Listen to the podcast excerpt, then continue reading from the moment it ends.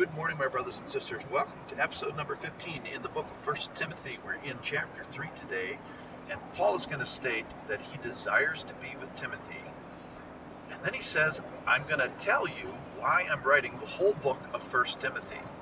And that is so that you may know something. So listen in here, just two verses today. First Timothy chapter three, verses fourteen and fifteen. I hope to come to you soon. This is Paul talking to Timothy. I hope to come to you soon. But I am writing these things to you so that, so he's telling you why he's writing. This is, this is a big conclusion verse of the whole thing. Verse fifteen. So that if I delay, you may know how one ought to behave in the household of God, which is the church of the living God, a pillar and buttress of the truth. So I hope to come to you soon, writing these things to you, so that if I delay, you may know how one ought to behave in the household of God, which is the church of the living God, the pillar and buttress of the truth. So he says, we we are we ought to behave a certain way in the household of God, household, family. Uh, this is a concept that he's just talked about in the qualifications for elders, which is uh, an elder must manage his household well, having authority, teaching order, dem- teaching and demonstrating submissiveness. In other words, the practical walking out uh, of theology. So theology is landing in behavior. Theology is landing in words and thoughts. And some of those characteristics of good theology, of, of interaction with God, are demonstrated in, in, uh, in the house and in the household of God. So we're a family and we should act like it. So there are behaviors that are not optional. We don't just get to make up our own God, uh, God of our own making. We don't get to make up a, a church of our own making. Uh, that is a household of God, an assemblage of our own making. So in general, the good big concept is that we're family. There's authority, there's submission, there's responsiveness, there's obedience. All the same things in the assemblage of uh, the church are the same thing.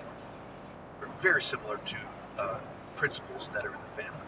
All right, so let's talk about, this is the big thing for today. What makes the church special? So the church here is not a building. The church is an ecclesia, which means an assembly. It's a community. It's people. It's a congregation. It's a gathering of citizens, specifically believers. Now, there's probably some unbelievers that, that come to your church, too, and praise God for it. But basically, it's an assemblage of believers. It's, it's an assembly of the Lord. So it is his. He owns the church. He re- it, the church represents him. The church displays him. This assemblage displays him. It uniquely displays him. So let's just talk about the characteristics of God. First of all, he's alive. He's interacting. He's speaking. He's saving. He's teaching. And where does the living God live? Well, it used to be, the answers were in temples and in particular cities, for example, Jerusalem, and in certain nations, let's say Israel. Well, that has all changed now. Now, where does the living God live? The answer is in people. It's in people who receive him. John twenty-four twenty-three, Jesus says in the Last summer, Supper, if you believe and obey and love him, that period, uh, the quote is, we will come to him, believers that is, and make our home with him or her. John sixteen seven, Jesus says that it is to your advantage that I go away, for if I do not go away, the helper will not come to you. So where do we find God today? We find God in people. So then the big question is, well, why should I go to church? Here it is, because it is the assemblage of the indwelt.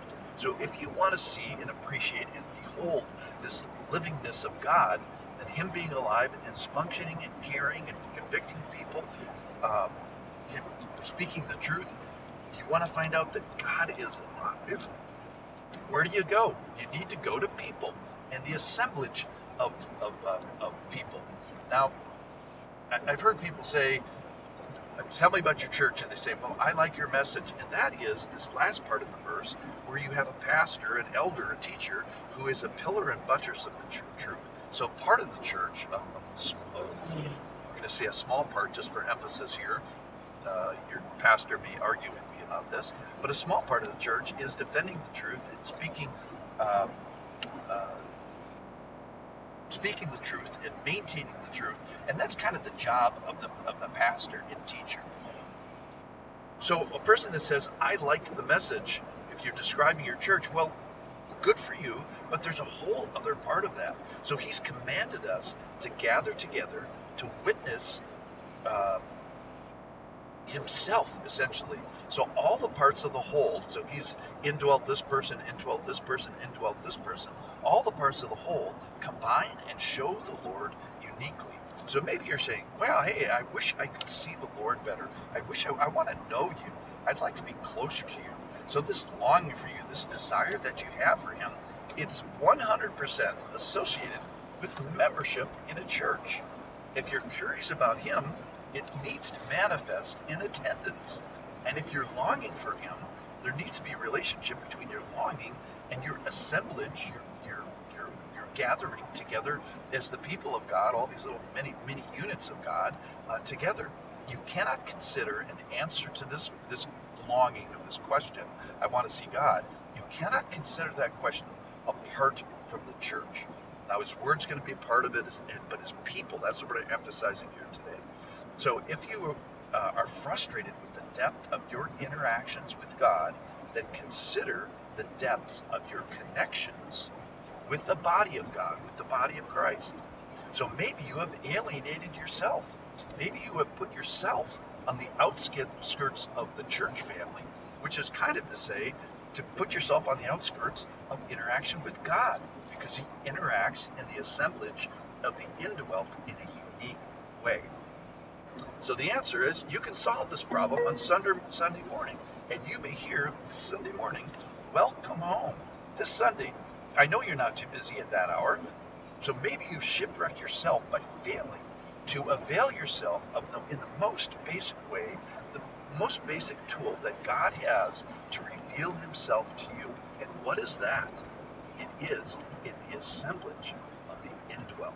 Let's go be a part of it this Sunday. Thanks for listening.